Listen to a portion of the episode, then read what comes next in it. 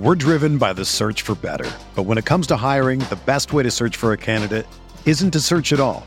Don't search match with Indeed. Indeed is your matching and hiring platform with over 350 million global monthly visitors, according to Indeed data, and a matching engine that helps you find quality candidates fast. Ditch the busy work. Use Indeed for scheduling, screening, and messaging so you can connect with candidates faster.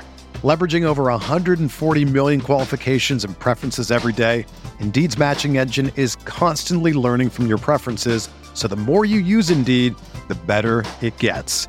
Join more than 3.5 million businesses worldwide that use Indeed to hire great talent fast. And listeners of this show will get a $75 sponsored job credit to get your jobs more visibility at Indeed.com slash BlueWire. Just go to Indeed.com slash BlueWire right now and support our show by saying that you heard about Indeed on this podcast. That's Indeed.com slash BlueWire. Terms and conditions apply. Need to hire? You need Indeed. This podcast episode is brought to you by Coors Light. These days, everything is go, go, go. It's nonstop hustle all the time. Work, friends, family expect you to be on 24 7. Well, sometimes you just need to reach for a Coors Light because it's made to chill. Coors Light is cold lagered, cold filtered, and cold packaged. It's as crisp and refreshing as the Colorado Rockies. It is literally made to chill. Coors Light is the one I choose when I need to unwind. So when you want to hit reset, reach for the beer that's made to chill. Get Coors Light in the new look delivered straight to your door with Drizly or Instacart. Celebrate responsibly. Coors Brewing Company, Golden, Colorado. Pele leaned in and said something to Freddie. Don't let them change you. Keep working on what makes you different and what makes you special. It was great advice, but it caused me some problems. But what could change Freddie Adu? Soccer is going to explode and it's going to be around this kid. We were the Beatles. Everywhere we went, it was the Freddie show. And with that came the expectation, and with that came the pressure. New episodes of American Prodigy drop Tuesdays from Blue Wire Podcasts. Hey, what's up, everybody? A little bit of a different podcast today. We've got two guests on one show. Our first interview is with KD Drummond of the Cowboys Wire. You can check him out at cowboyswire.com. And then we'll chat with Tracy Sandler. She's the 49ers fangirl. She's the CEO of the Fangirl Sports Network. Uh, it's a ton of fun, these two chats, so make sure to uh, check those out. Blue Wire. Hey, this is George Kittle, and you're listening to Candlestick Chronicles. New England sending QB Jimmy Garoppolo to 49ers. We believe we found the right guy. Garoppolo, quick pass, caught by Kittle. He dives, and he's in. Touchdown,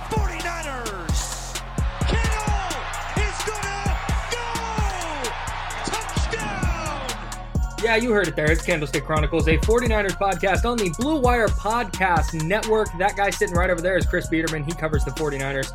For the Sacramento Bee, I'm Kyle Madsen. I write about the 49ers over at NinersWire.com. And joining us today, one of my NFL Wire teammates, KD Drummond. He writes for CowboysWire.com. You can also catch his podcast, Catch This Fade. You can subscribe to that on Patreon. KD, I can't believe, well, I mean, I can because the Niners and Cowboys don't play that often, but I'm still a little surprised it's the first time you've ever been on been on the pod. Well, I'm sorry.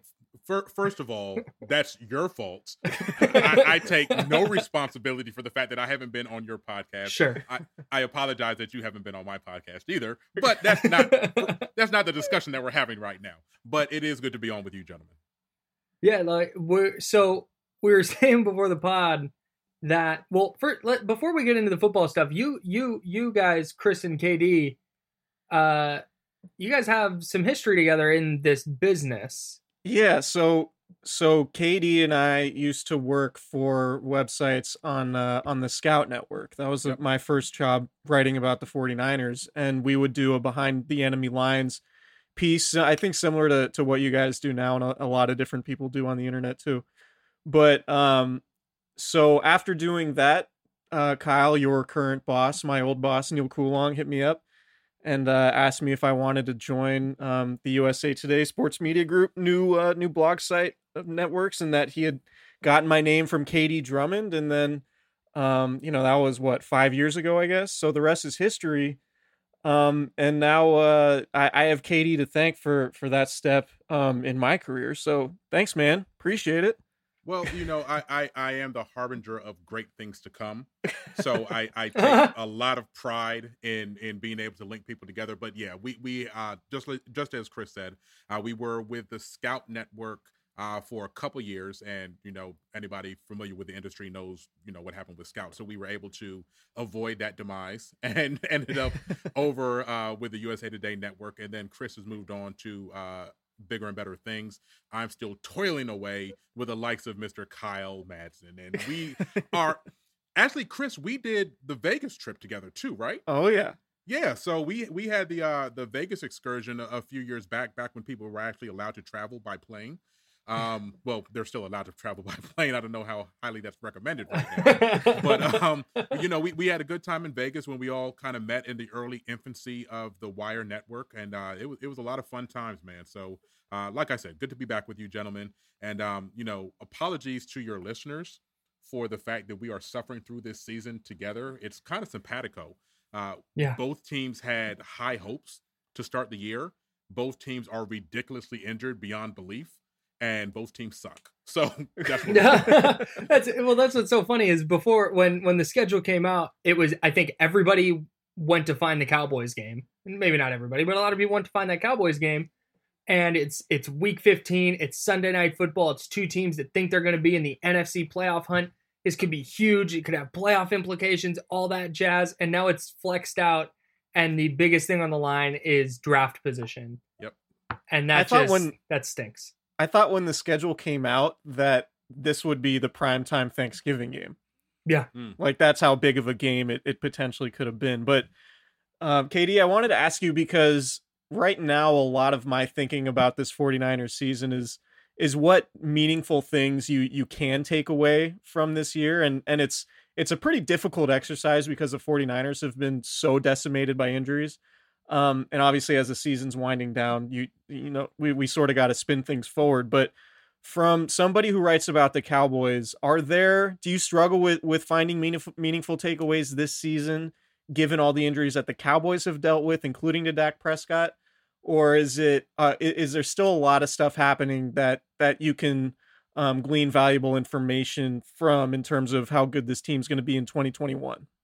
Well, I, I think you actually hit the nail on the head because that's part of the biggest issue that we're having right now, or at least I'm having, uh, coming to grips with the status of this team, is the fact that we aren't getting the opportunity to get that valuable information that we think can be helpful spinning things forward. Uh, right. Uh, one of the biggest issues that I have and that I've been griping about all season is the fact that ever since Dak Prescott went down, Andy Dalton came in, he played, he played horribly. It was apparent that he wasn't going to be able to be any good.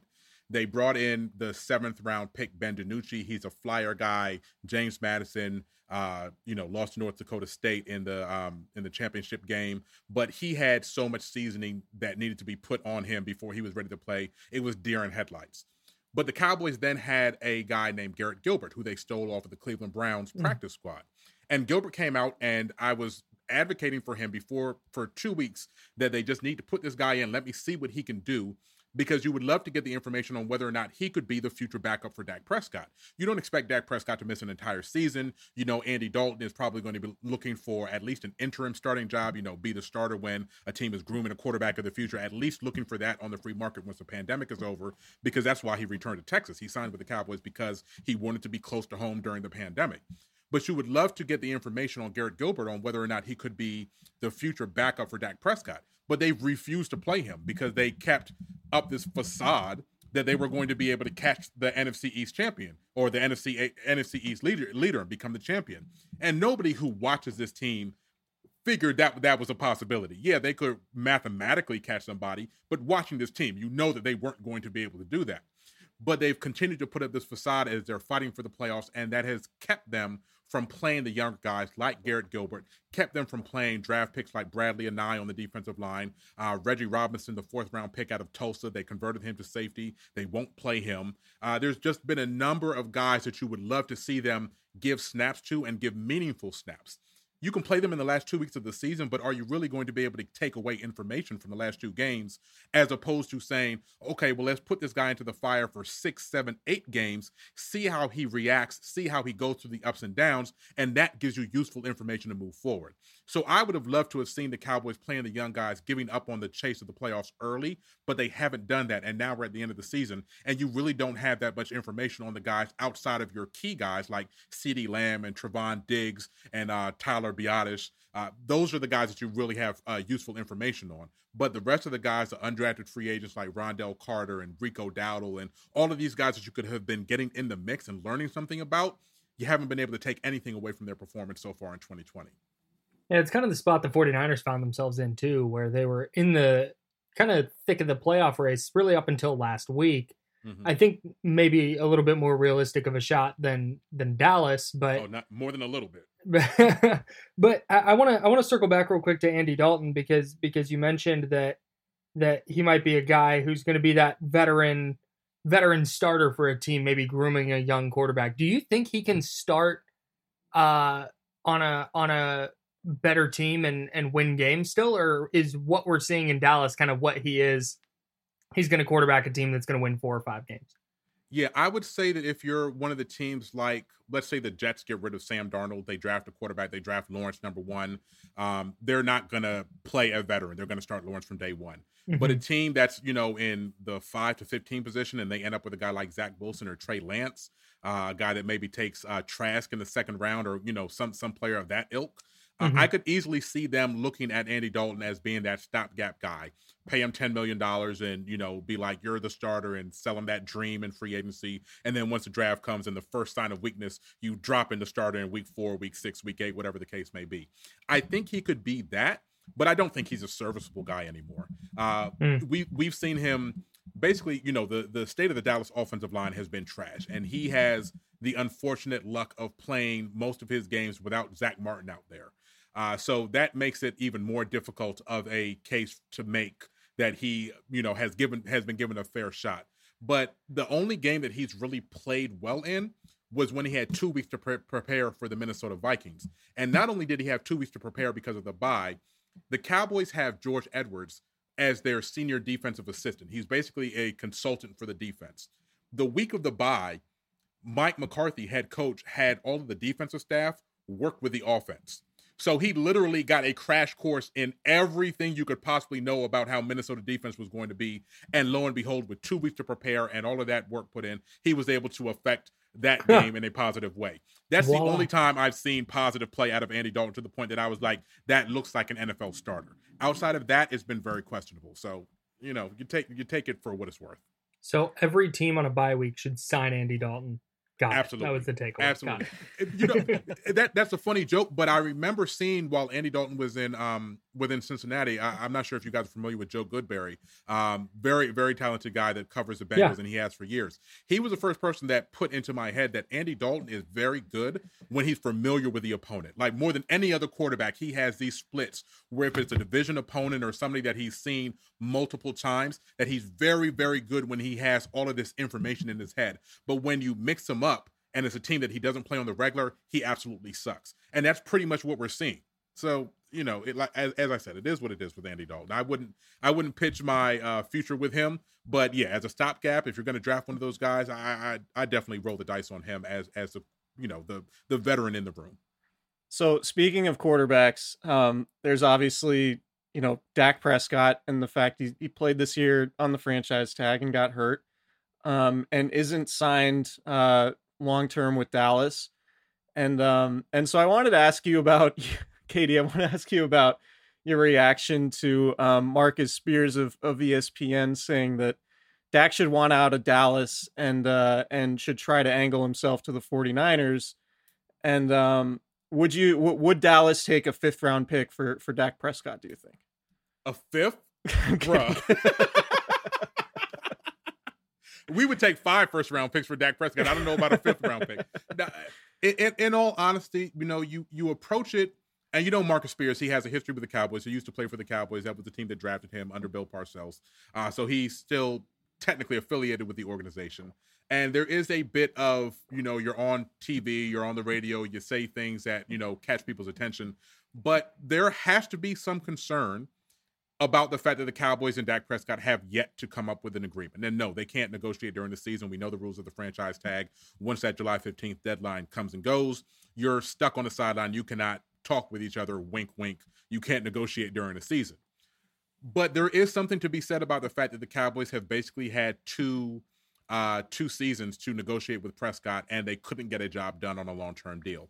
What are they waiting for? We don't know. Everybody's saying the right things. The Cowboys are saying that they're going to sign him. They he is their future and all of that kind of stuff. But when it came down time to it, they did not get the job done as far as inking him. Now, the rumor is, uh, well, everybody knew in Dallas, Dak Prescott wanted a short deal basically he was screwed because he was a fourth round pick. He only made $2 million in the last year of his contract. And he was watching players that he was better than, Jared Goff and Carson Wentz, get these enormous contracts a year early. And he wasn't getting any of that love. I believe going into this season, Jared Goff had made $80 million more than Dak Prescott, and uh, Carson Wentz had made $70 million more. Now that gap short, you know, shrunk with the big franchise tag that Dak got the 30 plus million, but still it's an egregious amount considering that he's outplayed those two players. But he wanted a four year deal because he wants to get back on the market by the time the new TV contracts. As soon as the new TV contracts hit in 2020, and of course, this is all pre pandemic, he wanted to be back on the market earlier so that he could recoup some of that money and get that big third contract that he would have gotten at the age of 29, 30, 31 years old. But the Cowboys want, as they always do, to sign guys to five, six, seven year contracts so that they can not only spread out the cap hit from the signing bonus, but then also give big base salaries in year two and year three and do the whole restructure bonus thing and basically keep the money low for the first couple years and back end it. And of course, they were trying to take advantage of, well, if we have him for the cheap through the first part of the TV deal, then by the time we get to the end, he's still going to be cheap because the contracts are going to keep exploding. So long story short, as soon as the de- as the deadline approached, Dak basically relented, as the rumor goes, and said, "I will sign your deal for the five for the five years as long as you promise not to franchise me again at the end of that deal." And Jerry Jones said no. So that's why they don't have a long term agreement right now.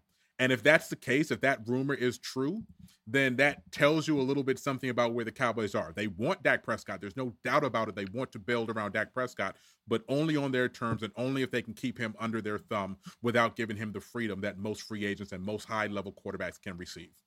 What are the odds? Like give a give a percentage that they let him walk. I'd say it's walking clean, there's a zero percent chance doing the whole sign it, you know, like tag, tag, and trade. trade. Yeah, yeah, tag and trade. I'd put that at maybe 10 to 12%. I, I still have confidence that they're going to get it done. It's just so weird that we, we've gone this long without getting it done because most guys understand that a franchise quarterback, the price is going to do nothing but go up. And look at it. The man played five games, got injured, and his price has done nothing but soar because it's clear that the Cowboys cannot function without him. So it, the, the, he basically increased his leverage by not playing after he uh, you know rolled the dice on himself and and took the franchise tag and didn't sign the contract that the Cowboys wanted him to. So I, I don't think there's any way they get around paying this guy, and it's going to be 35 to 40 million somewhere in that Deshaun Watson range. Um, I, I can't see how they escape it. I don't th- see with the way that Dak is the leader of this team because you know some guys, not every teammate likes him. That's not the issue with Dak. These players adore him. They would run through a wall for Dak Prescott. He is by far the most popular player. Remember, he took the locker room away from Tony Romo. And that is no small feat. Right. But Tony Romo didn't get his job back because everybody on the team loved Dak Prescott that much. And that that's really saying something how revered Tony Romo is for the organization, for the fan base and everything. But that man took the locker room from him. They all rallied around him from day one. As soon as he took that starter mantle uh, on week one of that season of 2016, they've been his team. Uh, so it would really be weird for the Cowboys to let that walk out the door. It's not impossible, but it's highly unlikely. So shifting gears a little bit, there's uh there's a really interesting player in the Cowboys this year. He used to be a 49er. Obviously, that's that's Aldon Smith. Um, five sacks this season, which is more than everybody on the 49ers not named Kerry Hyder. Um, Cowboys which, legend. Which right. is just a wild like if if if you would have told me in August that that's something that we would talk mention on this pod in December that Aldon Smith would have more more sacks than Nick Bosa, Dee Ford, Arik Armstead, like combined. Combined. it's that that's I I would not have expected that. But but KD, I'm curious what's what's his impact been on uh on that defense, and uh just what's what's the Aldon ex- Aldon Smith experience been like uh writing about him. Be- before we get into that, can we have a moment of silence for Kerry Hyder's career as a Dallas Cowboy under Rod Marinelli?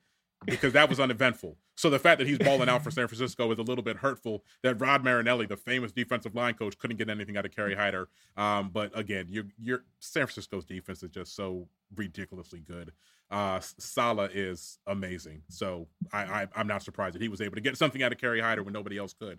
Um, but yeah, Al- Aldon Smith has been tremendous, and it was actually funny because he started off hot as far as the year went along, and he, I believe he had the four sacks in the first six games or something of that sort, and then he cooled off for a while, and then of course he had the big fumble return uh, for a touchdown in this last game against uh, Cincinnati off the second butt fumble.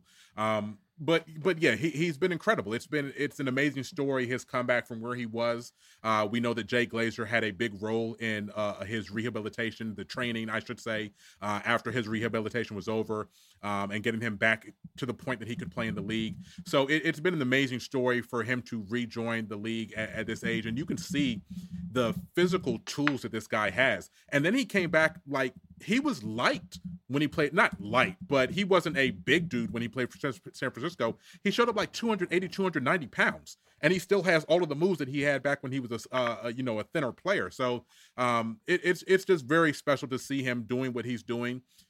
Now, granted, players do well uh, opposite Tank Lawrence. We saw Robert Quinn ball out for like 12, 14 sacks last year, and he got the big deal in, in Chicago, and he hasn't done jack without, uh, you know, and he's playing again, you know, opposite um, Khalil Mack. So um, it's it's been pretty interesting to see how Demarcus uh, Lawrence takes up so much of a opposing offense's uh, focus. And Mhm. he is so he he affects the game in so many ways. He doesn't get the big sack totals anymore, which most Cowboys fans cry about because they believe if you get a big, you know, hundred dollar, hundred million dollar deal, you have to get sacks all the time. But Right. the pressures, the tackles for loss, the way that he sets the edge, the way that he basically does free up things for everybody else is he's an amazing talent. And I think Aldon Smith is a benefit of that.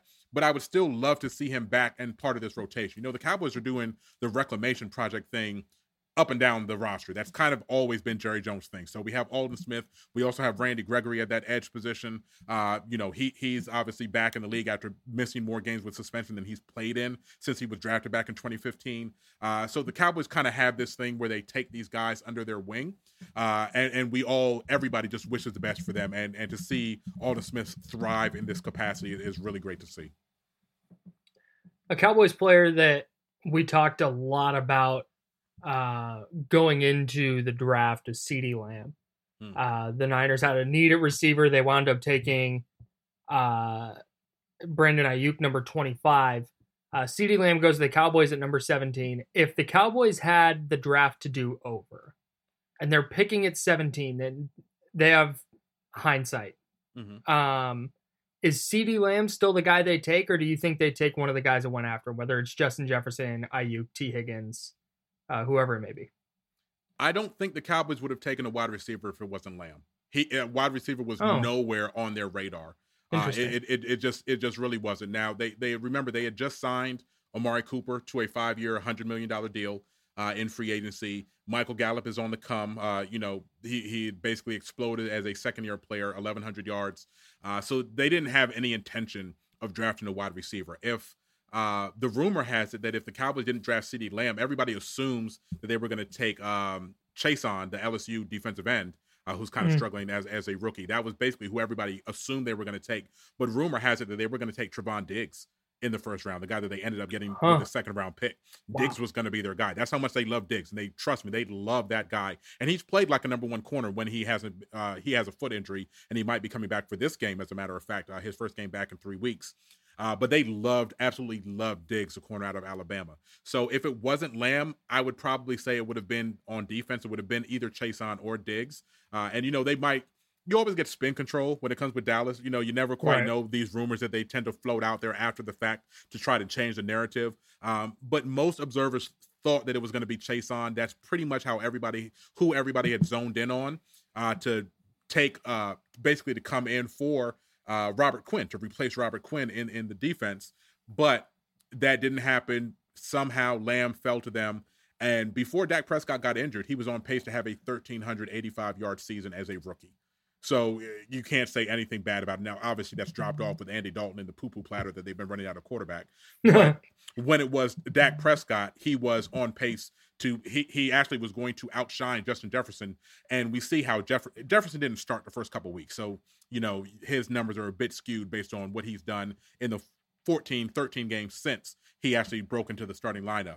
Uh, but yeah, those guys would have been neck and neck as as basically an AJ Green, Julio Jones type of draft. So, KD, curious how you think um, Sunday's game is going to go, and uh, w- what you think is the most important thing for for the Cowboys to do in, in order to in order to win the game. Uh, the most important thing about the game is the fact that it was moved from late night, and I will have to be riding until two o'clock in the morning. I am so envious of you West Coast guys that y'all have a you have a 10 a.m. game. You know what I would do for a 10 a.m. kickoff, bro? Like that is Dude, so ridiculous. You wouldn't you wouldn't move across the country. I know that. So It's Oh, it's a, it's a great thing. It's a great thing when you're on the east, uh, you're on the West Coast and you get those early games. But it's kind of a bear when you're traveling, Yeah. and it's Oh, it's 10 a.m. on the East Coast because then you're you're essentially getting to the stadium at 7 a.m. Oh um, God! if you're, yeah, if you're not okay. acclimated to the time. So that Yeah. that's the downside. But it's it's the West Coast is way better for sports just in general. yeah, I- I- Hawaii I- time kickoffs are seven a.m. Yeah. Wow, That's incredible. Now, now you know because the Cowboys have such an international audience. I have friends like in Australia and and England and and they always talk about waking up at like two o'clock in the morning to watch the games. And I'm like, y'all are die hard. they're they're doing that this year. yeah, I, I know, right? The, the funny thing is, they actually have conversations like, "Am I really going to get up at two a.m. to watch them play the Bengals? like the Bengals, dog? I'm going to have to miss this game." So yeah, even diehard fans are not able to watch it when when they're international. But um, as far as this game, the Cowboys, I, I again, I'm so impressed with what your defensive coordinator is able to do, even as he's just holding things together with string.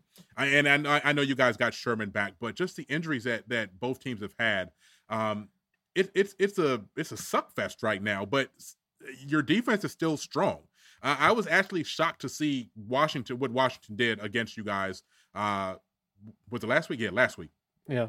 Uh, it, it was it was pretty surprising for me to see them uh, do what they were capable of doing, uh, even with losing the quarterback. So you know maybe the the hard times are catching up with you guys uh, com- comparatively, but um, I, I think the Cowboys, Ezekiel Elliott is injured. Andy Dalton doesn't have the protection. The protection is getting better because how could it get any worse?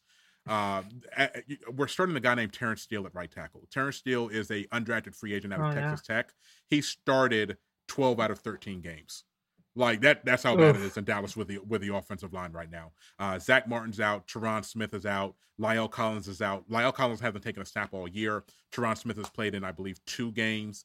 Um, Zack Martin is done for the basically done for the year. They put him on IR. He's not going to come back for the last couple games.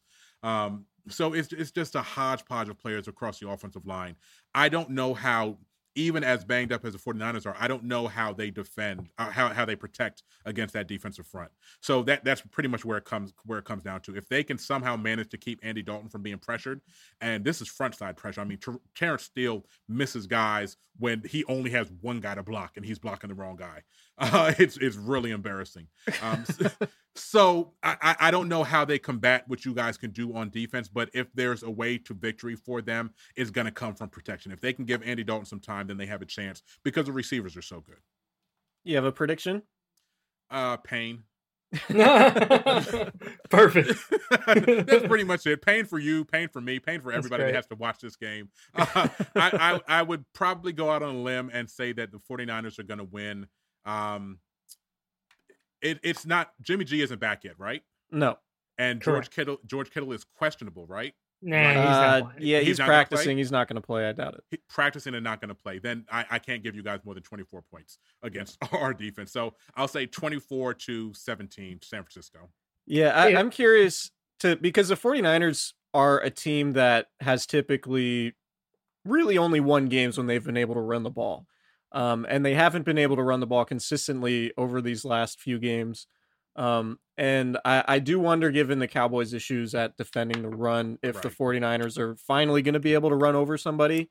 Because it's like every, it, it feels like, you know, the, the Niners uh, are sort of, they're due for one of these games where they rush for, you know, 200 yards. Oh, that'll be us. Um, That'll be and us. and they haven't had that yet, and I feel like the Dow- the the Cowboys defense might be might be ripe for that at this point. I'll put it to you this way: before the Cincinnati game, the Dallas defense was on pace to give up 2,600 yards on the ground this year. Oh my god. 2,600 yards on the ground. That's so many yards. Dog, what what is going on? They've given up 300 yards, 290 yards, and 260 yards in, in, in as far as their highs on the year. So I don't care who you have. I don't care if it's Tevin Coleman, and I know you guys don't play Tevin Uh. Coleman. I don't care if it's him running. You guys have a chance of getting big yardage against the Cowboys defense. It's that bad. If it's Tevin Coleman, I I think the Cowboys. Okay, yeah, okay, that's a stretch. Yeah, okay. Anybody but Tevin Coleman. We'll say that. yeah. All right. I well, drafted yeah. Tevin Coleman, by the way, so that I'm a little bit bitter. Just for and, and real quick for reference for for what 2600 yards in a season is. The 49ers had the number 2 rushing attack in the league last year, a really good run game. They only ran for 2300 yards. There you go. The Cowboys were on pace to give up 300 more than that, Yep. which is There you go. So yeah, many. so start Raheem Mostert in your fantasy playoffs. I'm There starting go. Raheem Mostert and Jeff Wilson. yeah, That- not a good idea. look, look. If if I, I know I, I don't know how much you guys follow college ball. I don't follow college follow college ball that great, but I did know that North Carolina ran for 500 yards on uh, Mm. Miami this past weekend. They had two running backs over 200 yards. One had over 300 yards. I would probably bet on a similar type of performance if things go according to plan. As long as you guys don't fall behind, which I can't see how you do if Andy Dalton is on the other side, then I'd say that you guys could stick to the run game and be able to affect the game that way. Well, should be. uh I, I want to say it should be interesting, but I don't even think it'll be that interesting. It'll be a game. I don't know what Yeah, else there is. There to will say be about it. 60 minutes of football, hopefully only 60. oh, now you jinxed it. Now we're going to overtime. All 10 minutes. God, a tie. Could you imagine a Oh- oh tie after an God. overtime? All right, KD. Thanks so much for joining us, here? man. And we uh we'll be in you guys want to cover baseball instead? We just Oh my god! talk Can some we- Nats or something. can- can I- Dog, you know how much I would love to be a Nationals beat. Well, not right now in the pandemic, but just like you know, baseball was my first love. I, I love football. I study football. I know football now more than I know baseball because it's my job to know Right. football. But baseball is my passion, and I would do anything to be a Nats beat writer in my younger days, back before I had a family, when I could travel around the country, Right. you know, those sorts of things. I would give anything to it be on a baseball beat. Um, Chris, do you cover baseball at all? I have in the past. I actually did before. Um, I was covering some A's stuff before Scout, and I've done um, I've done a lot of baseball stuff like with AP and MLB.com sparingly. But um, yeah, like baseball is my first love too. But it is such a grind. I, Like- I mean, it has to be. Yeah, Yeah, 140 it's- games, all the travel, like the three city trips, all that stuff. It's uh I I mean personally for me, I was like, all right, I, I don't know if I can do baseball. And then when when I started doing football and you get, you know, four days a week and uh, you know, one game on the weekend or whatever in time to Right. travel, it was like, oh, this is this is probably the best schedule This is the life. Yeah. of any of any of any sports beat. So yeah. But yeah, and Well- it's it's been part, you know, it's part of that is because you uh you got me on the wire sites all those all those years ago. So appreciate you. and Chris got and Chris got me on the wire site, so this is all your fault. Is what Well, we're saying, KD. you know, I, I, I joke I joke about this kind of thing, but talent emerges, and and you know whether or not I made the connection between you and Neil, talent emerges, uh, and Oh, obviously you brought you. you. you brought on Kyle, and obviously Kyle is doing a bang up job. Uh, so actually, Kyle, no, you started with the Titans. Yeah, but I started as a contributor for Chris. contributor for yeah exactly contributor for niners and then you move to the titans and now you're back with the niners so uh, again talent emerges and um i mean neil's just put together a tremendous team all the way through back starting back in 2015 it's just Yeah. it's an incredible squad that he's put together for the wire sites Definitely. Well, Uh, well, KD, next time uh, next time we have you on, we're planning on doing some baseball talk on this podcast during the off season. So, uh, so we'll hit you up then for sure. Thanks, juan, man. so- juan soto for mvp let's get it I'm in. Love it. Thanks, KD. all right See ya. fellas 2020 has already reshaped how we work, and it's almost over. Businesses across the globe are challenged to be their most efficient, which means every hire is critical. Indeed is here to help. Indeed is the number one job site in the world for more total visits than any other job site, according to ComScore. Indeed helps you find quality candidates quickly so you can focus on hiring the person you need to keep your business going. Unlike other sites, Indeed gives you full control and payment flexibility over your hiring. You only pay for what you need, and you can pause your account at any time, and there are no long term contracts. And now, Indeed's new way of matching you with candidates instantly delivers a short list of quality candidates whose resumes on Indeed match your job criteria, and you can have contact with them the moment you sponsor a job, making Indeed the only job site that can move as fast as you do. 73% of online job seekers in the US are visiting Indeed each month, according to ComScore's total visits, so it's clear Indeed can help you get the quality hire you need. That's why more than 3 million businesses worldwide use Indeed for hiring. Right now, Indeed is offering our listeners a free $75 credit to boost your job post, which means more quality candidates will see it fast. Try Indeed out with a free $75 credit at Indeed.com slash BlueWire.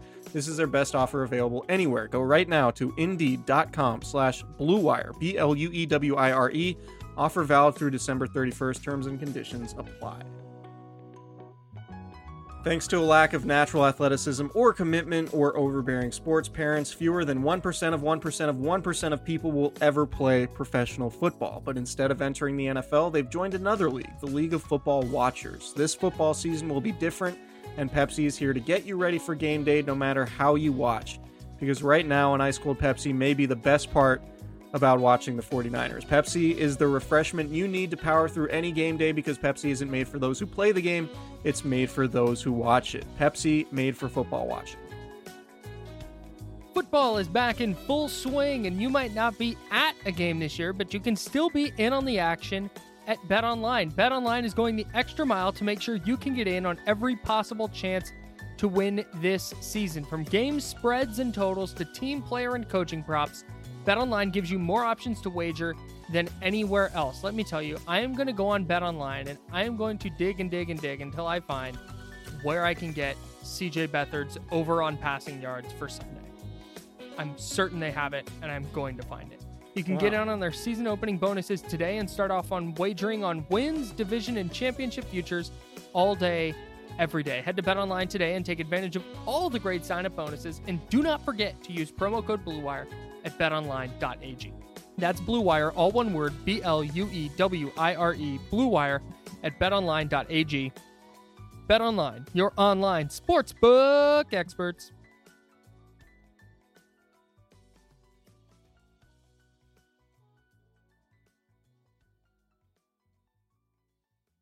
All right, Tracy Sandler's in the building. Tracy, give us a fun fact. About anything? yeah. What, uh, just a fun fact off the top of your head. A fun fact. I'll, you know what? When I did five fun facts with George Kittle when he was a rookie, he had just been drafted, and I name said, drop. "What's your favorite restaurant?" Yep, it was big name. I thought on this pod that name drop would be appreciated. Uh, I asked him his favorite restaurant, and he said even then, Panda Express. Maybe not even then. Maybe it made even more sense then. But the point is, the man is loyal to his Panda Express. There's a fun fact for you. You are welcome. Love to see it. This is Tracy Sandler. You can find her on Twitter at 49ers Fangirl. Uh, FGSN.com is the website. A uh, ton of incredible stuff going on over there. Uh, and there aren't a lot of people I like talking 49ers football with more than Tracy. It's too many fumbles. Too so many agreed. fumbles. too many fumbles. Agreed. Tracy was one of the brave people who ventured over to uh to Arizona for did you go did you go to the uh two games there? Just so the one, just the Monday night football game. Oh, just the Monday night football game. Okay, mm-hmm. so what was that like? Because um, I have decided not to go to those games because um, of all the reasons that are pretty obvious. But what what was it like being in in the building there? Um, was it the weirdest football game you've ever been to? And uh, what were your takeaways? It it definitely was a little bit weird. Um, but there were not fans in the stadium, but some of the 49ers family was in the stadium. So to actually see people in the stands, that's not something we've experienced thus far. So that was interesting. It was also just weird because I had been in that stadium before to cover other 49ers Cardinals games and everything is red. So you're like, okay, this kind of makes sense. And up on the the big screen it says like faithful to the bay and faithful we miss you and you know all the stuff you have the end zones both said Arizona which they so they changed one because usually it'd be Arizona Cardinals. So right. they both said Arizona, but then I thought that was kind of weird. Like, a, if you're changing anyway, like one of them couldn't say 49ers, but whatever. But there was like 49er mm. signage everywhere. It was just very strange. And there was that moment of being like, what? What am I doing here? Not like I regretted going, but like, why am I in Glendale, Arizona for a 49ers Monday night home game?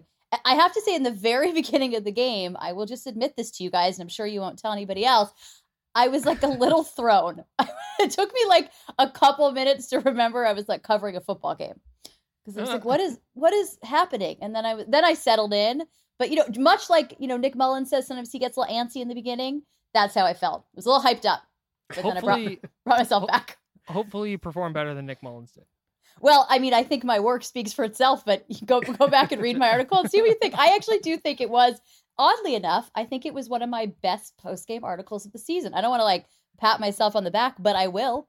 I think I was I was I was inspired by the change of scenery, and I think it was one of my best post game uh, pieces of the season. So we have that.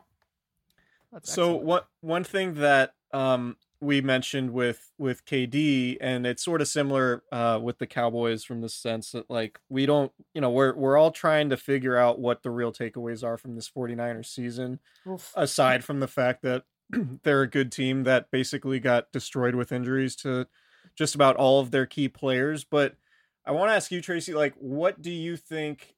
What what are some takeaways from you for you for this 49ers season? Maybe aside from the injuries that um, that we can spin forward and might have actual ramifications going into 2021 and beyond? First of all, Chris, I'd like to say that that's a very good question. Thank you so much. You're very welcome. And it's an interesting question because it's it's a very difficult season to separate the injuries because it's like a what came first, the chicken or the egg. And essentially, this team was done in week two. You had Bosa go out. Two plays later, Solomon Thomas. That's when Garoppolo first got injured. So, you know, it's been a, a whole season of trying to piece that together. I think, uh, how do I say this nicely and correctly? You don't have to say it nicely or correctly. That's just a, us. no one, no one else listens to this, right? It's like just us, and probably KD, but he'll he'll only listen to the first part Kyle. that he's on. um, I think. So I sort of hesitate to say this because there were so many injuries, but I also think that this 49ers team came into the season maybe, oh, they're going to get mad at me, but maybe believing a little bit of their own hype that was very different from last year's season. Is that a good way to say that? Yeah, that makes sense. Uh, well, I think that manifested in the way they built the team, right? Because everything yes. Kyle Shanahan said after the season and like going into free agency and the draft was we want to keep this team together. We thought we were good enough to win the Super Bowl last year, so we're going to do everything we can to, you know, reload. And in doing that, they were pretty they were pretty much putting all of their chips into this season with a few different things that they did. The the decision to um you know, move up for Brandon Aiyuk was, was mm-hmm. something that was a little bit surprising. Aiyuk's obviously been a very good player, and he's going to be a good player for the 49ers for a long time, but they could have moved back from that pick and kept moving back and got a bunch of second and third round picks to develop starters down the road. Right. And then they traded Trent they traded those um those draft picks for for Trent Williams also after the Emmanuel Sanders thing. So it was very much like our Super Bowl windows open. We're doing this we're doing this right now. So so I think that jives with what you're with your point in that you know they sort of had ex they they expected to to just maybe roll over people or at least headed into the season thinking we have this great foundation. We're coming off a super bowl appearance. And um and maybe that started with the way they constructed the team without a whole lot of urgency. And i think now we can look at this thing and say you know, maybe they made the the wrong choice in picking Arik Armstead over DeForest Buckner. Well, I think um, I yeah, do think that, that we can, and I think I think there's a couple of things. I mean, if you go back to last season, you know, there were decisions made. It was like Super Bowl or bust decisions, and they made the Super Bowl, but they didn't win the Super Bowl. And so there's, and obviously that's a crap. You get there, and then the chips fall as they may. Um, well, also how you play gets is involved, but whatever. For the sake of this argument, the chips fall as they may, and so I think they made those decisions last year, which then put them in a difficult position this year. You know, I think the DeForest Buckner decision. I hate playing armchair coach and GM because there's there are many reasons I'm not a coach or GM. But I and I, am sure you guys could rattle them off, but we don't have that kind of time. So I, I just overqualified, and that's I think that's what it comes down to, Kyle. Obviously overqualified, but I you know I think it will remain to be seen about DeForest Buckner because we're going to see how Javon Kinlaw plays out. I do think DeForest Buckner is the type of player that I, I hate to throw this word out, guys, but he is an elite defender and he's a game changing defender. But you know, next season when you have Nick Bosa back, when when there's more around them, um, does the DeForest Buckner trade look as bad as it does now? Hard to say. Mm-hmm. I don't have a, a, crystal ball, even though sometimes I really wish I did. Uh, so you know, I think there's that. I think Chris, you make good points about the trades. I don't have an issue with the Trent Williams one because I do think that was a really important trade, and in losing Joe Staley, they had to shore up that side of the line. Now, you know, Kyle Shanahan said a lot of great things about Mike McGlinchey this week, but you can't look back at his play at the season and say he's been great and he'll be fine next year. You know, it's really it's really hard to tell. So they have put themselves in a difficult position. I do think Brandon Aiyuk will end up being a star. I think Deebo Samuel will be a star, but we're also seeing him get hurt a lot. So the Aiyuk thing may end up looking like in a year or two a completely genius move because they absolutely needed that. A lot of it is it's hard to tell because there have been so many injuries that being said, it does feel like the team was built for everything to go right. And as soon as everything didn't go right, it was pretty much over. And I go back to what I said before. I think in week two, the season was over. It was basically done. Agree. Yeah, it kind of felt. It definitely felt like when Bosa went down, their defense might lose its teeth a little bit, and that's happened to an extent. But um, and then they um, also don't have Dee Ford. I mean, I yeah, you know, there there have been problem after problem, and then of course there's the issues of the secondary. And just no one's be able to stay healthy. And I, I do believe with injuries are somewhat of a domino effect in football because as soon as one or two guys get injured, you start putting people in positions in starting positions that they weren't meant to be in. And as yep. a result, everything can go things can go wrong that we'll never know went wrong. And that I think can contribute to obviously poor play and and injuries just as people miss assignments and and all of that. Um, I know this is not groundbreaking analysis, but I do think that that happens a lot. I, I, I do want to I do want to get to the Niners quarterback situation, but it, uh, Tracy, one of the things I wanted to run by you was a, a question that that I've thought about a lot. Oh, Can oh I know uh, football related, football related. Um, the the 49ers had a pretty clear identity in 2019 that took them to the Super Bowl. They had a really nasty defense, they had a really good run game and then they did enough throwing the football that that teams had to respect it, and it's a, what allowed their run game to be effective. Do you mm-hmm. think that's a formula that that we'll see next year in in 2021? Do you think they're going to try and follow that same formula, or do you think the team's going to be different enough that maybe we see their identity change a little bit? I think they may have to be different enough because I think with the thing with that identity goes a little bit to, uh, back to we just talked to. Everything has to go right. But mm-hmm. if Raheem Mostert gets hurt and Jeff Wilson gets hurt and Tevin Coleman gets hurt, now the identity doesn't work. And that's true of football generally. But with that identity, if really, if one thing goes wrong, you're, I won't swear on this podcast, but you're in trouble. So I think they're going to have to change that identity a little bit. I mean, that is based, that is Shanahan's offense. And so, you know, that is probably the, the bulk of what they're going to be. But I would imagine when you see a season like this where all these different things happened.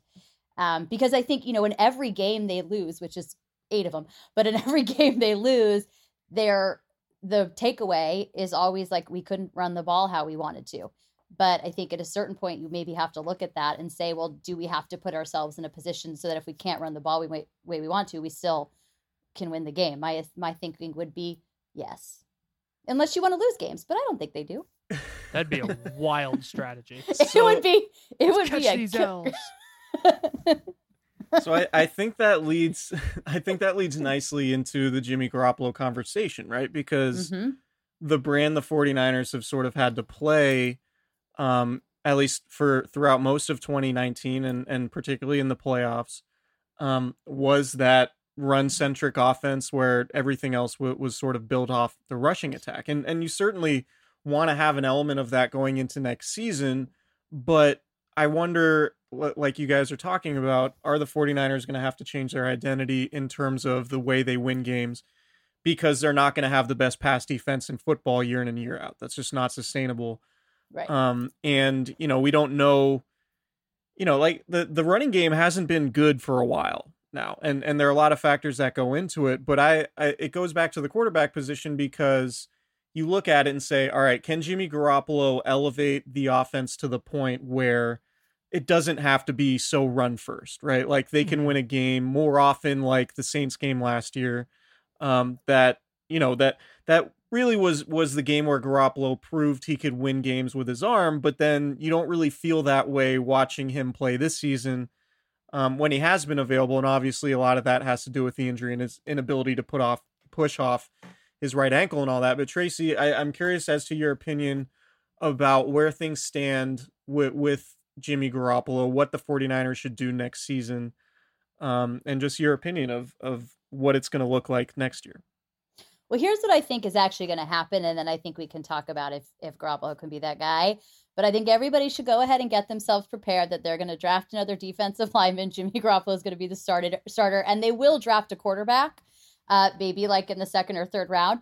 But that's probably what's going to happen. So just everybody prepare yourselves. I've been wrong before, like once or twice. So it's possible I'm wrong this time, but um, I just feel like that's what's going to happen. That being said, um, you know, I, I think in some ways it remains to be seen. As you said, when we've seen him play, he's obviously had a had a tough time because of the injury, but that's kind of been the biggest issue with Garoppolo. And that's nobody's fault, including his, but he's been hurt for the majority of time that he's been there. I think, you know, the 2017, those five games were kind of a you know, a lot of things came together for that for the the five and zero Garoppolo era beginning, which I said not eloquently, but you know where I'm going with this. But then you know, then he gets hurt. He comes back last year. Everything around him works perfectly, but he did prove in that game.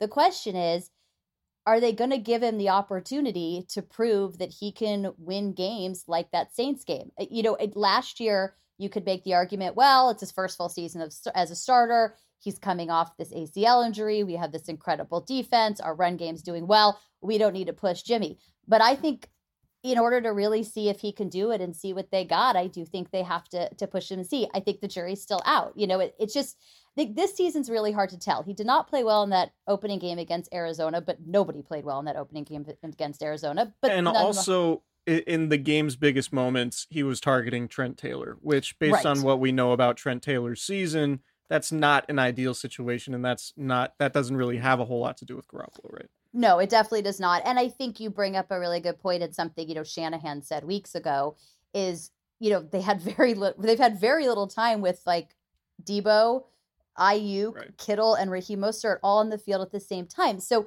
this goes back a little bit to the injury discussion and what came first, the chicken or the egg. But I mean, Jimmy Garoppolo really has to prove that he can he can do it beyond just the Saints game it's huge win, but that's one game in a career. Uh, I do think he's going to be the starter next year and think he's going to have the opportunity to do that. But you know they're going to have to kind of change it up. What is what did what does Sherman always say? The best ability is availability, and thus far, Garoppolo, Garoppolo, Garoppolo, Garoppolo, Garoppolo has not had as much availability um, as one would hope for the franchise quarterback. Yeah, and and our friend Nick Wagner on this podcast um, made the point to us when we were having the same discussion. I don't know a couple months ago that you know he covered Sam Bradford and. Mm-hmm. You know the the issue with Sam Bradford was oh he has all this upside when he's healthy he's really good but the Rams ended up waiting forever for him to be healthy Right. And so you wonder what that threshold is for the 49ers, right? Like I I I can understand the the the idea that this season, you know, this off season might be a little too early unless there's a, a very clear plan B that offers you either an immediate upgrade over Garoppolo or a much cheaper um, alternative, like you know a rookie. Maybe if you trade up for for one of the top you know three or four quarterbacks in this draft class, um, who starts right away, maybe that presents itself. But otherwise, it seems like this might be a year early, like to just completely give up. And if Garoppolo has a lost season, if Garoppolo is brought back as a starter and then has a lost season in 2021 also, then, you know, then you really have to think about moving on in a significant way. But I, I do think that the 49ers have enough talent in house and a foundation still in place that they can make a run and be a contending team. Like, I don't look around the NFC and see a bunch of powerhouses sort of waiting in the wings for 2021, right? Like, you look mm-hmm. at the mm-hmm. top of you look at the top of the conference right now.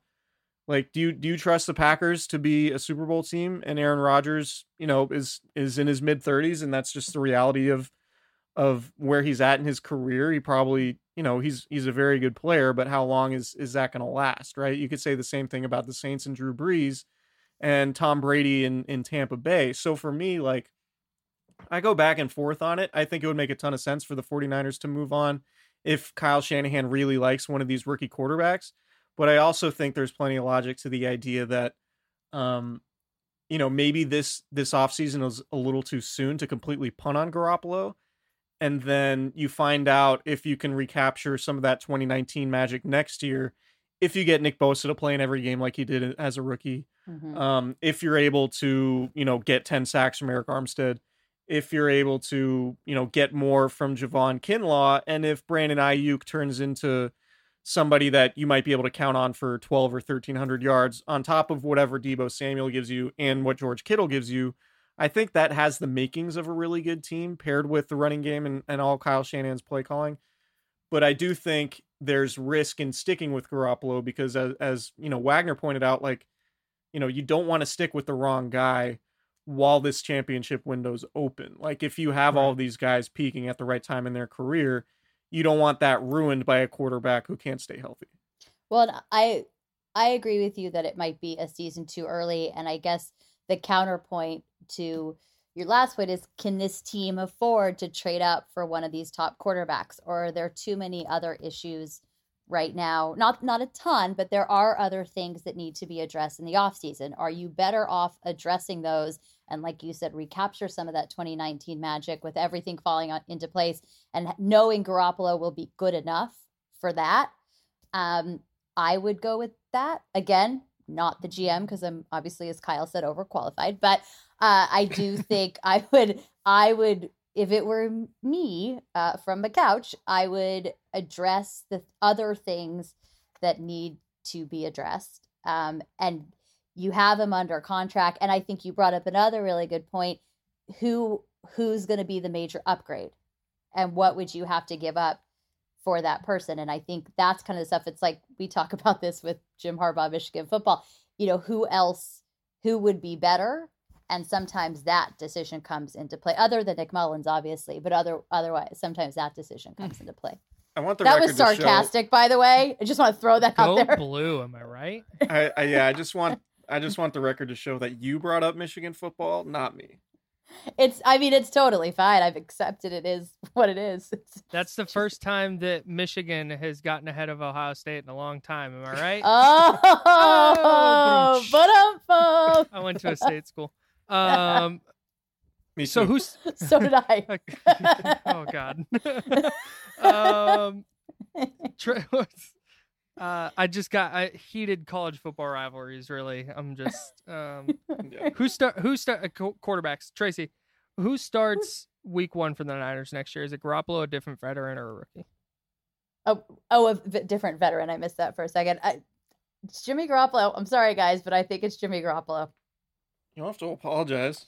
I, I'm not apologizing to you too. I'm apologizing to the listeners who are gonna comment and be like, "No, it's not." You know, but it's. I. I think it's I think it's going to be Jim Crow. And I subscribe to your other theory. I think it's just a year too early. I get what Nick Wagner's saying as well. Um, I think you could look at all sides of it, but you could make an argument for both. But I think it's going to be Jimmy Garoppolo. What happens on Sunday? Sorry, did I did I Did Everyone's so excited to watch this football game between the Niners and Cowboys. I don't. Here's the okay, but here's the thing. So I was. I, we have that question down uh, in our notes, just kind of things we wanted to make sure we hit. And typically, as a host, we have just g- generic notes down, and then we surround those notes with context. But the context of this game is this is two really disappointing teams, and in talking to people who cover the 49ers, and in talking to people who cover the Cowboys, the consensus is like the best outcome is like a two and a half hour game, and that's it. I, I think that's true. I mean, you also have you have So, the hey most Tracy, like. what time do you want to see this game end by? Let's see, it's a 10 a.m. start. I'd love to. I'd love to be eating lunch by one.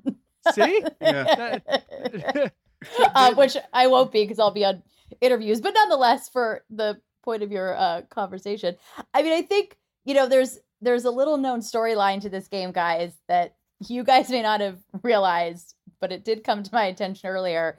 Um, he's hurt right now, so it may not come Jimmy to fruition. Garoppolo. Yes, but also Dak Prescott.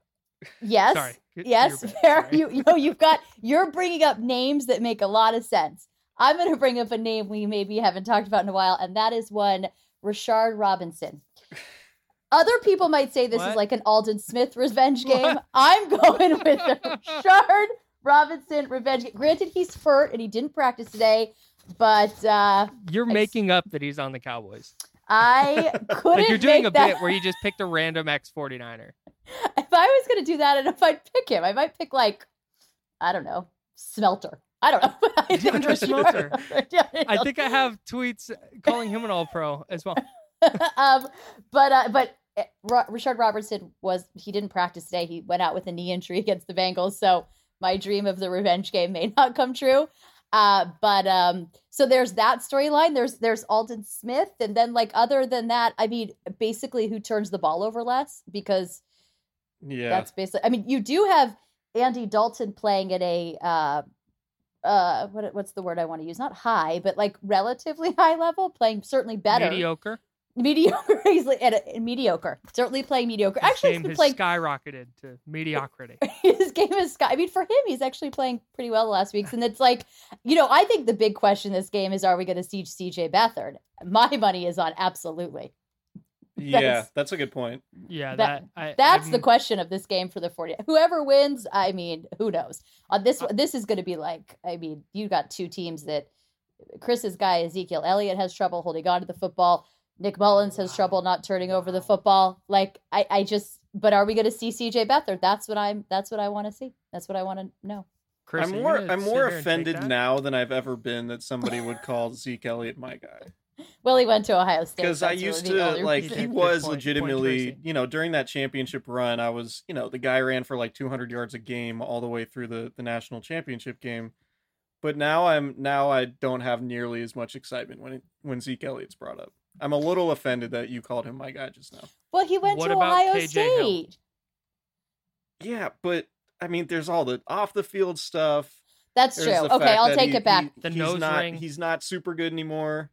Okay, how about Chris's? I will I will rectify that comment. comment. It is uh, Chris's fellow alumnus Oh, okay. Ezekiel Elliott. How's that? Is that better? Okay. Sure. Since Glad Tracy that- is the 49ers fangirl, are we also saying your guy, Joe Looney? 49ers Uh, legend. Only member of the 2012 draft class, still in the league. I On the if- Cowboys. Yes. Starting at center, I believe. You guys, it Is is he healthy? full Yeah, I think circle. so. Full Joe Looney revenge game. You heard it here. we got a lot of storylines in this game that most people didn't realize until about three minutes ago. hey, does does a blog post need to go up on Niners Wire that says like the X storylines you're not following? Yeah, that you should read? probably. Can I please? If can The I Rashard guess? Robinson and can Joe I Looney guess angles right have that? not been explored. Yes. Yeah, if you want to guess right, I can definitely. Actually, if if you want to for the Rashard Robinson one, here's a shameless plug. You don't even have to write it. You could just put up the five fun facts I did with him back in 2016, and that should probably take care of it. Great. Just embed it in the blog post. It's I would YouTube? just Everyone- yeah, it's on it's on YouTube. Just Google uh Rashard Robinson five fun facts, and it pops right up.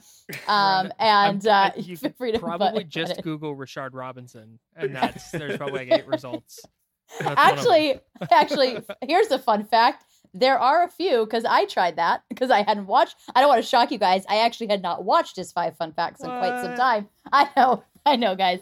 Um, crazy, but um, I but there were a few other hits, and there was a story in the Dallas Morning News about how this could be a revenge game for him. So, so there's two of us who are on top of that. Um, yeah, so we haven't.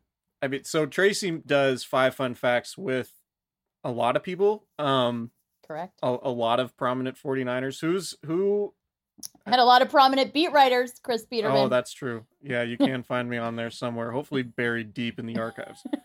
But um, who is the best yoga. five? Oh. who is the best uh, guy for that you've had uh, on for five fun facts, and Besides what were Peterman. some of the best facts? I would say, okay, so low key, uh, which might also be he's stellar on the field and doesn't always get the credit he deserves. K'Waun Williams was a really cool Mhm. five fun facts. Uh, like really, he does a lot of really cool stuff, and he's super into water sports. And and I actually his was like really really good. Um, uh, the one that has done the best and is Nick Bosa, and I think part of that is that Nick has a really nice way about him, uh, and the the way that he shares his fun facts. Um, the one that's popping up in my head right now is he loves sushi, but uh, there are other there are other great fun facts like in sushi. there. Uh, and he but he had just started sushi, and then the other one is he had just started drinking coffee, and he like went into his whole coffee regimen. Um, but the way he tells them just kind of come across really nicely. Richard Sherman's is uh is pretty good, but K'Waun's is one that I remember that's kind of a low key great one. The one I just did with Jason Verrett was also a great one. Um, I'm trying to think back over the years. I've done two with Kyle Juszczyk. Raheem Mostert's is pretty good. Garoppolo's is different because we did it. I gave him like choices between two things, and he picked his favorite. Um, and uh, there was that. Actually, What's one that people should not check out? Mine. I cannot say that. Oh, you know who else is great? Both of his, Jimmy Ward's. I, I could could see see that. that. His Thanks first for bringing that up on this podcast podcast. Um, have you heard Kyle's impression of Nick Bosa? no, but I would Because you like to. mentioned the you mentioned how Bosa sort of speaks. Kyle does a really good Nick Bosa impression.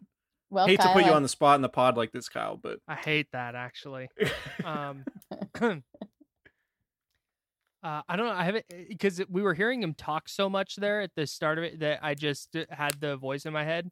I know I haven't heard him talk in so long. Um, uh,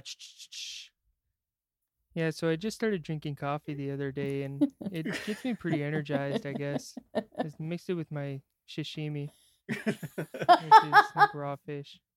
I like bluefin tuna more than yellowfin tuna. It's like Baker, Baker. So it's just stuff like that. That's really funny. That's really good. the Baker the Baker stuff was crucial. That You had to throw that in there. Yeah, the Baker stuff was um was the- crucial. Hearing a guy who's clearly bad at trash talking try and recount his trash talking was very entertaining. Yeah. Yes, totally. that's fair. That's that's fair.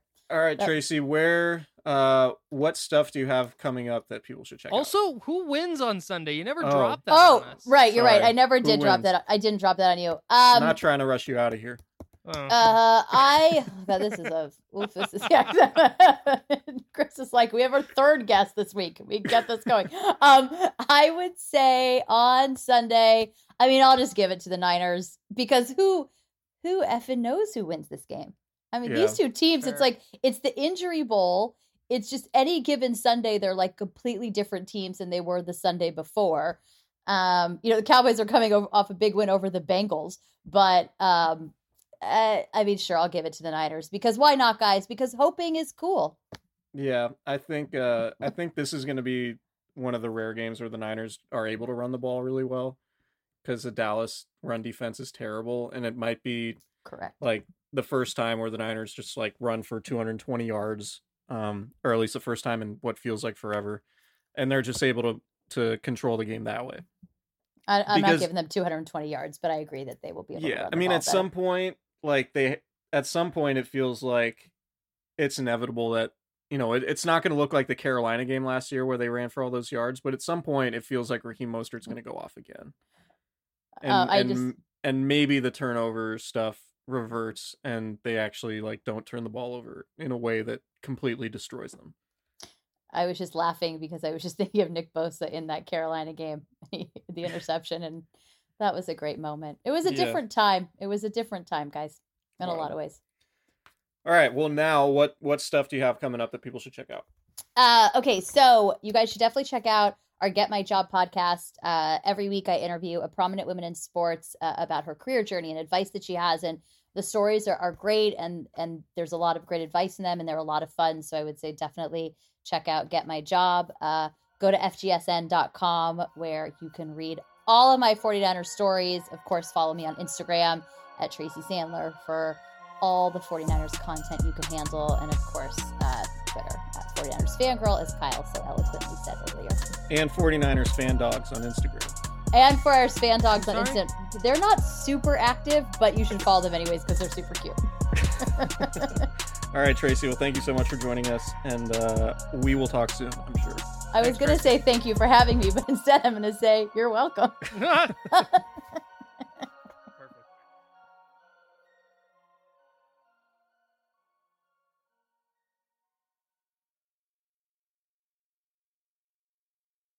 This is the story of the one. As head of maintenance at a concert hall, he knows the show must always go on. That's why he works behind the scenes, ensuring every light is working, the HVAC is humming, and his facility shines. With Grainger's supplies and solutions for every challenge he faces, plus 24 7 customer support, his venue never misses a beat.